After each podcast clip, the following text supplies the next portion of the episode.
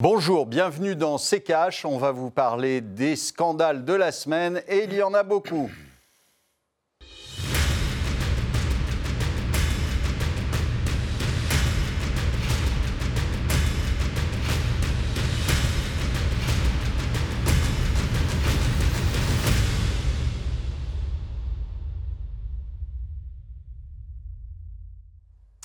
Bienvenue dans CKH, un numéro dans lequel on va s'intéresser à l'actualité économique de la semaine. Et comme l'a dit euh, Olivier, il y a des scandales hein, cette semaine. Olivier, bonjour. Bonjour, Amira. Et on va en parler aussi avec vous, euh, Philippe Béchade, notre invité. Vous êtes membre fondateur des Éconoclastes, mais aussi rédacteur en chef aux publications Agora. Merci. Bonjour.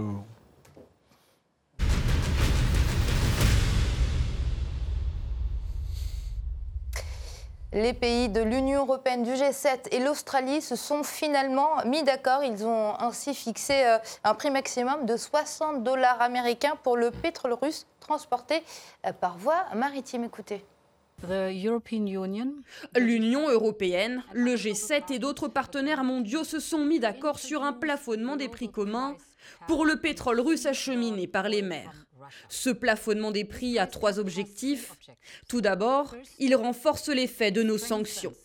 Deuxièmement, il réduira encore les revenus de la Russie. Et troisièmement, il stabilisera dans le même temps les marchés mondiaux de l'énergie, car il permettra, pour une portion du pétrole russe acheminé par les mers, l'achat, le courtage et le transport par des opérateurs européens à destination de pays tiers, tant que le prix reste en dessous du plafond as long as it is sold below the cap. Olivier, encore euh, une sanction et c'était assez prévisible. Oh, c'était assez prévisible et c'est assez prévisible que ça n'aura pas les effets escomptés. Pour la bonne et simple raison que ce n'est pas l'acheteur qui fixe le, le prix, ça, ça, ne l'a jamais été.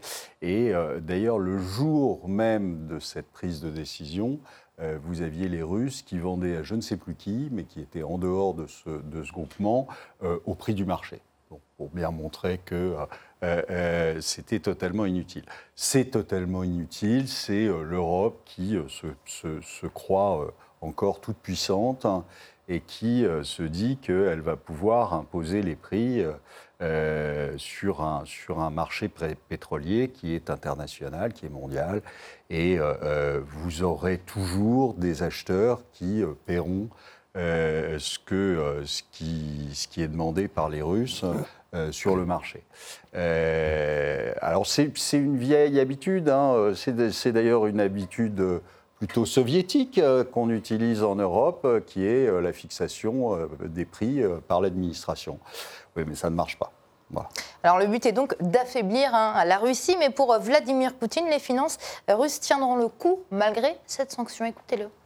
En ce qui concerne les bons chiffres, on peut dire qu'ils pourraient être meilleurs et nous voudrions qu'il soit encore meilleur.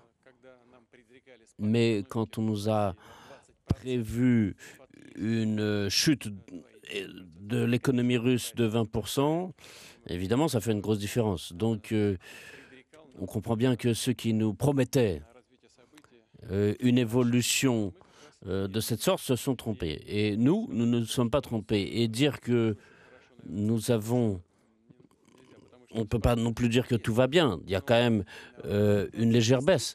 Mais la situation est meilleure que dans beaucoup d'autres pays.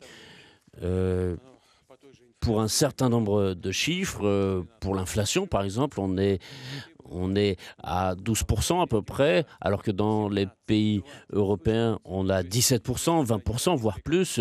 Et pour l'économie européenne, c'est tout à fait hors norme. Philippe euh, Béchette, vous êtes d'accord avec Olivier, une sanction euh, contre-productive? Oui, enfin, inapplicable. Euh, je peux très rapidement vous dire pourquoi ça ne sera pas appliqué. Bon, alors d'abord, les 60 dollars, c'est un prix qui est un prix médian sur 3-4 années. Euh, à 60 dollars, en fait, tout le monde est rentable. L'Arabie Saoudite, bien sûr, c'est elle qui a les coûts de production les plus faibles. Ensuite, euh, l'Irak, euh, la Russie et même les États-Unis, puisque le shale oil, bon, à 60, c'est du break-even. Mais on peut en sortir sans perdre d'argent. Alors évidemment, si c'est 65, 70, 75, c'est mieux. Euh, 60... Le coût de production russe, c'est 19 dollars. D'accord le, le, coût de production de l'Arabie saoudite, c'est 7 dollars.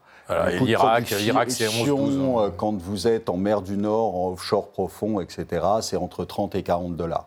Et le coût des schistes américains, c'est plutôt 60, voire 70 pour, pour, certains, euh, pour certains champs. Donc, eux sont break-even, les Américains, euh, euh, mais ils ne gagnent pas d'argent. Les Russes en gagnent. Euh, le, la mer du Nord, ils en gagnent aussi. un peu moins, mais ils en gagnent.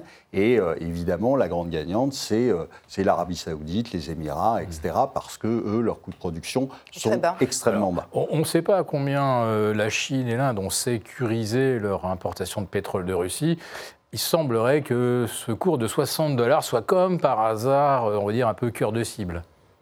Alors, Vladimir euh, Poutine hein, l'a affirmé, il pourrait réduire sa production. Hein. En tout cas, il affirme que ce n'est pas encore acté, mais que c'est en réflexion, Olivier. Mais pourquoi pas? Enfin, je veux dire, il n'a pas, pas de toute façon euh, euh, intérêt à réduire sa production aujourd'hui. je ne suis pas sûr que ça servira à grand-chose, sauf à faire, à faire moins d'entrées d'argent. De, mais le truc, c'est qu'on on voit que euh, depuis le départ, ils ont la main. Et pourquoi ils ont la main, les Russes? Parce que tout simplement, c'est eux qui détiennent les matières premières. Donc quand on a vu Bruno Le Maire monter au créneau en disant qu'il allait écraser l'économie russe, ça a fait rire tous les économistes sérieux. Alors évidemment, lui, il a pas ri, parce que ce n'est pas un économiste, il n'est pas sérieux, mais euh, nous, on a ri. On a ri parce que vous avez un fournisseur qui est le fournisseur principal sur beaucoup de matières premières, et ce n'est pas simplement le pétrole et le gaz, c'est aussi les phosphates. Euh, euh, je vous rappelle qu'on a besoin de phosphates pour euh, les engrais, et que les engrais, c'est quand même vital, puisque... Les engrais, c'est du gaz. Oui. Et donc, et donc, vous avez, vous avez un, un pays qui a toutes ces matières premières, et puis vous avez ses clients qui lui disent attention, euh, on va se fâcher, on va plus on va plus t'acheter. Bah, euh, oui, d'accord, mais enfin, euh, où sont les autres sources de, de, pétrole et de gaz et de phosphate? Ah, bah, Il n'y en a pas beaucoup. Et secondo, on vous l'a dit des dizaines de fois, on ne change pas de fournisseur sur ces choses-là très facilement. Parce que si vous basculez le gaz, qui est le gaz qui venait de Russie, si vous le basculez sur du gaz liquéfié, eh bien, il faut construire des méthaniers, il faut construire des ports pour recevoir les méthaniers, etc. Et que ça ne se construit pas en trois jours, et que euh, ça demande des milliards d'investissements. Et que voilà, donc vous avez, euh, vous avez cette espèce de, de jeu euh, de, de rôle avec les Européens qui essaient de montrer des muscles, mais qui n'ont pas de muscles. Euh, si encore euh, il y avait autre chose que euh, des idées en France, on sait qu'on n'a pas de matière première, on n'a pas de pétrole, on n'a rien. Donc on ne fait pas les malins quand on n'a rien. Et on va passer au sujet suivant.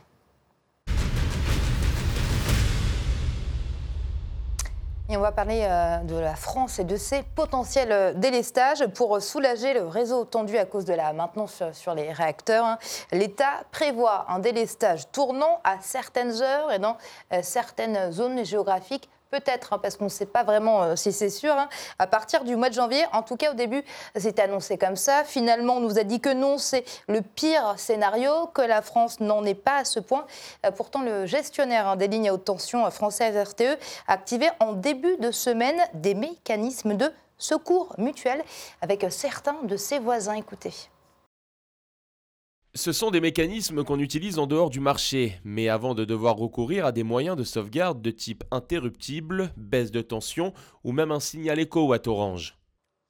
On parle donc de délestage, hein, de potentielles coupures d'électricité en France dès janvier 2023. Philippe Béchade, comment on en est arrivé là?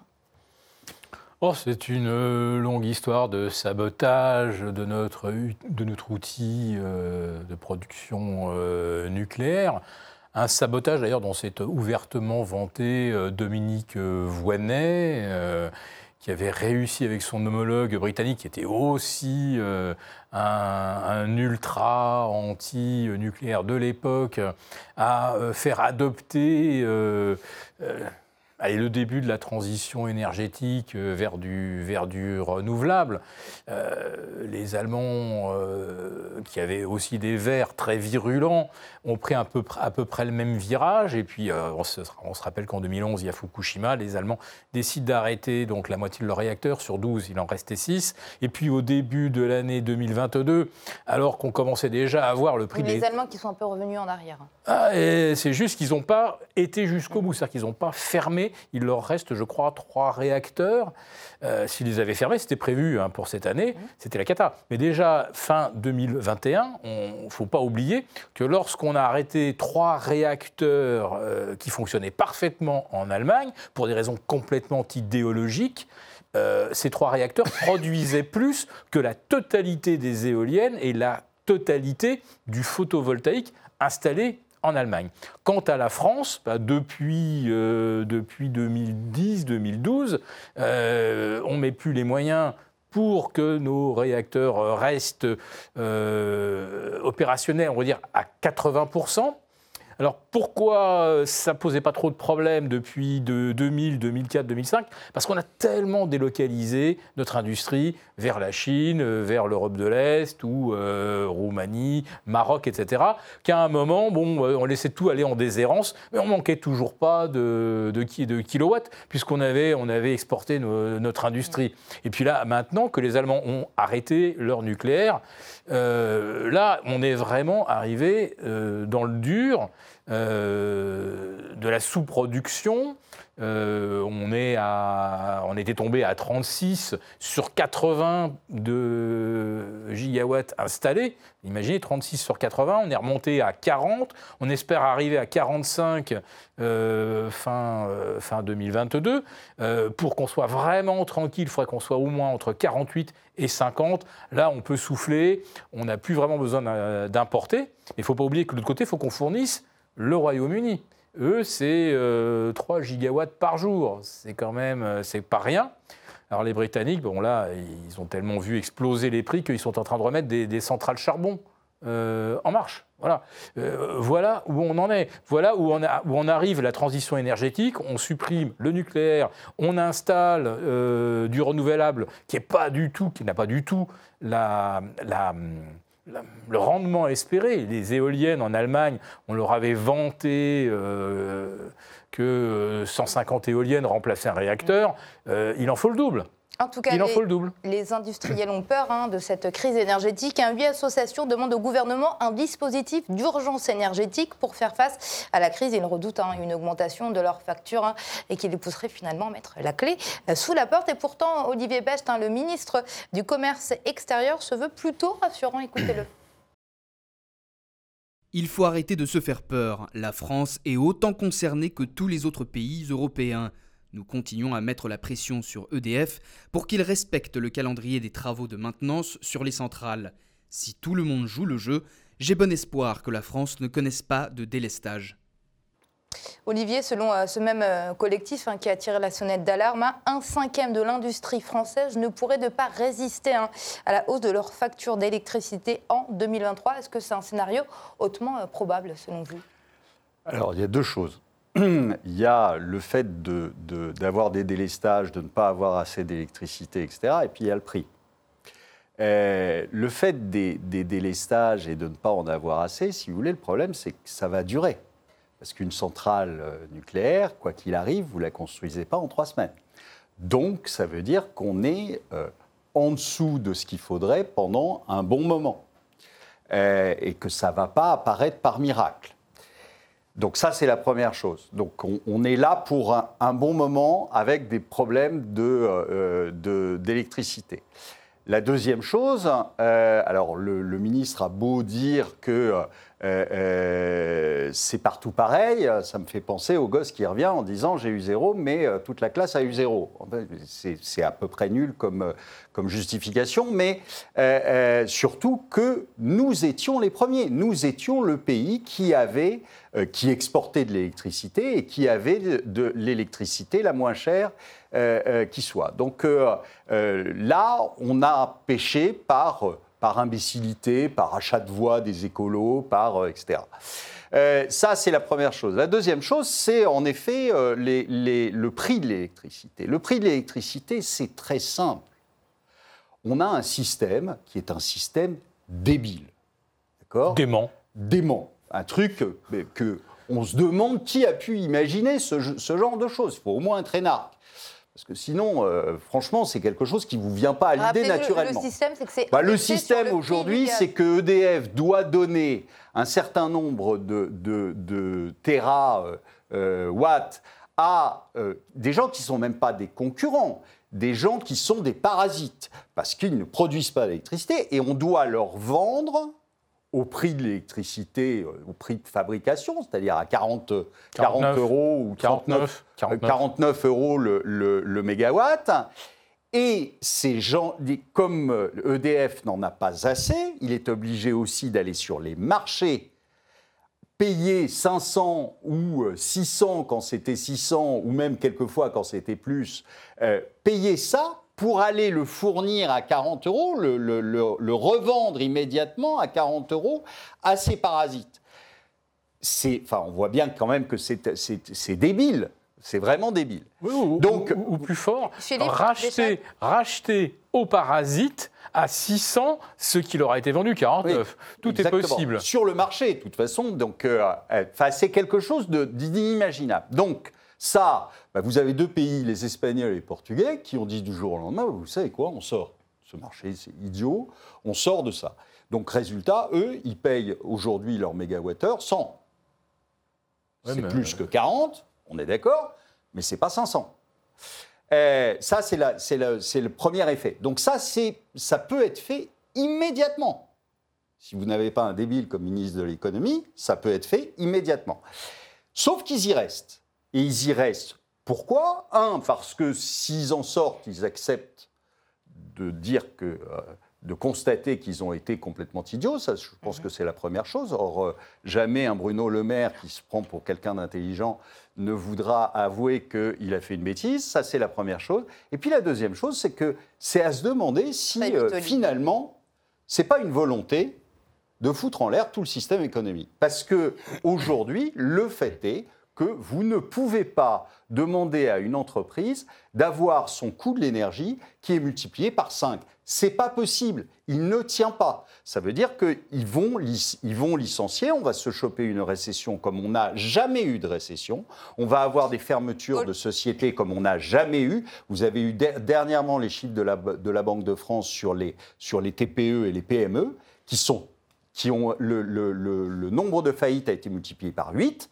Alors, moi, je veux bien que. Euh, euh, je vous dis, je finis par me dire est-ce que j'ai toujours dit qu'ils étaient débiles mais je pense que malheureusement, ils ne sont pas que débiles, ils sont aussi nocifs et, euh, et foncièrement nocifs. Olivier, vous parlez de la Banque de France, on va passer justement au sujet suivant.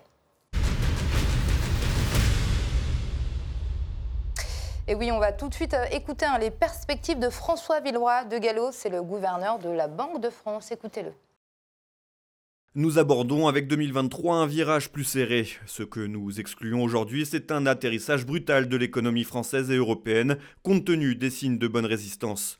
Nous devrions retrouver une route plus normale avec progressivement moins d'inflation et plus de croissance. Philippe euh, Béchade, il est plutôt euh, optimiste, le gouverneur de la Banque de France, si on l'écoute. Ah oui, il est très très optimiste. C'est le même qui disait également qu'il n'y avait pas de problème au niveau du crédit pour l'immobilier avec le taux d'usure qui bloque tout à 3%. Quand ça bloque tout à 3%, ça veut dire que euh, le BTP, tout ça, ça va s'arrêter euh, euh, quasiment. on va avoir une chute d'activité de 30-40%. C'est autant de PME françaises dont le carnet de commandes va se dégonfler très vite. Et puis il y a toutes, toutes ces PME, PMI qui, elles, sont bien ancrées dans notre terroir économique et avec du kilowatt ou du euh, mégawatt à 450 euros, euh, ça va être une sinistralité absolument colossale. Les multinationales, elles, celles du CAC 40, elles vont pouvoir éventuellement faire produire Turquie, Maroc, Chine, pourquoi pas les États-Unis qui font l'état d'appel du pied, mais toutes nos PME françaises qui dépendent des commandes des multinationales, ils ne sont absolument plus concurrentiels. Je, m'attends, moi, à un véritable bain de sang. Donc c'est un coût social et humain terrible, mais également un coût en termes de croissance. Je ne vois pas comment M. De Gallo ne, ne peut ne pas le voir. Olivier, très très vite, parce que je sais que vous mourrez d'envie de réagir.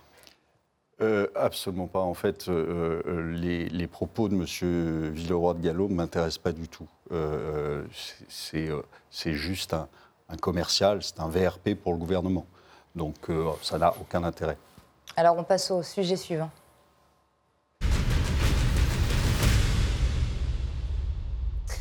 Le Qatar Gate, hein, c'est comme ça qu'on l'appelle euh, désormais, un retentissant scandale qui a révélé les défaillances hein, du Parlement européen. Pour résumer, l'affaire, le Qatar aurait donné euh, de grosses valises de billets à des responsables européens pour, hein, euh, influencer des décisions au sein de l'UE. Quatre personnes, dont la vice-présidente du Parlement européen, ont été inculpées puis écrouées par la justice belge pour corruption et blanchiment d'argent. Au total, c'est plus euh, d'un million et demi d'euros en cash qui ont été euh, saisis au domicile de l'eurodéputé, de l'ex-eurodéputé hein, italien. Écoutez à ce sujet Ursula von der Leyen. Les allégations contre le vice-président du Parlement européen sont très sérieuses. Et nous savons qu'elles soulèvent de sérieuses préoccupations, car il s'agit de la perte de confiance des gens dans nos institutions européennes. Nous exigeons les normes les plus élevées et nous exigeons l'honnêteté et l'intégrité au-delà de ces normes élevées.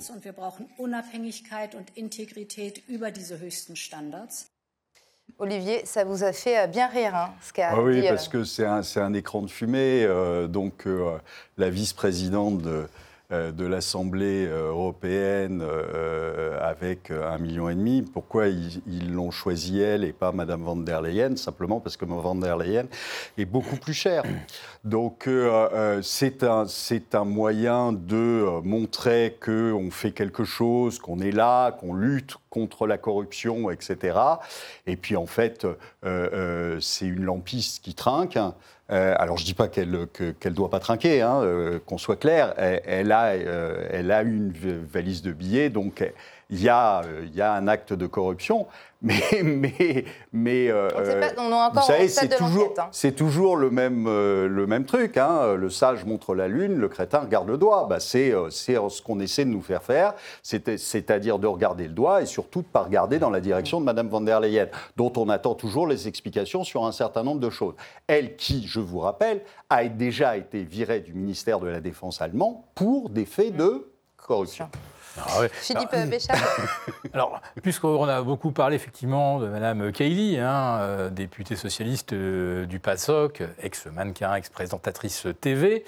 Euh, alors déjà, un, elle ne se souvient pas trop bien d'où peuvent venir ces sommes, puis à ce coup, elle s'est souvenu que c'est peut-être peut son mari. Voilà. Un, autre que j'aime beaucoup, un personnage que j'aime bien, que j'aime beaucoup, c'est Pier Antonio Panzeri, puisque euh, lui... Ancien euh, eurodéputé italien. Eurodéputé, mais surtout euh, responsable d'une ONG qui est contre, enfin, qui, se, qui lutte contre la corruption, contre l'absence justement de sanctions de, la corruption. On a l'impression de revivre un petit peu l'affaire Cahuzac. On, on, lui avait confié la lutte contre l'évasion fiscale en Suisse au gars qui avait son compte là-bas depuis, depuis longtemps. mais c'est vrai que là, ce sont probablement des lampistes 1,5 million et demi en liquide.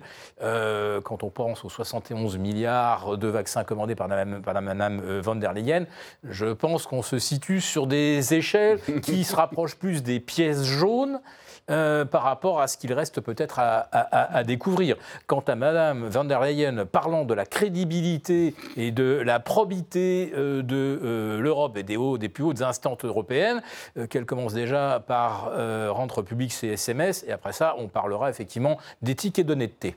Roberta Metsola, hein, la présidente hein, du Parlement européen, a annoncé en tout cas tout à l'heure hein, des réformes d'ampleur qui devraient entrer en vigueur en 2023. Olivier, qu'est-ce qui aurait dû déjà être fait. Est-ce que c'est pas un peu euh, trop tard de promettre euh, Dissoudre l'Union européenne. Comme ça, ça a réglé le problème. Philippe Béchade. Alors là, on, peut, on, parle vraiment de refondation, mais alors vraiment, c'est tellement euh, l'ensemble de, de, de, de, tout le corpus qui, qui doit être repensé et qu'on devrait revoter Parce que c'est pas tout de se dire euh, on, on, repart sur de nouvelles bases. Encore faut-il que ces bases soient acceptées démocratiquement et qu'on ne nous refasse pas le coup de 2005. Philippe Béchade, merci à vous. Je rappelle que vous êtes membre fondateur des Éconoclastes et rédacteur en chef aux publications Agora. Merci à vous.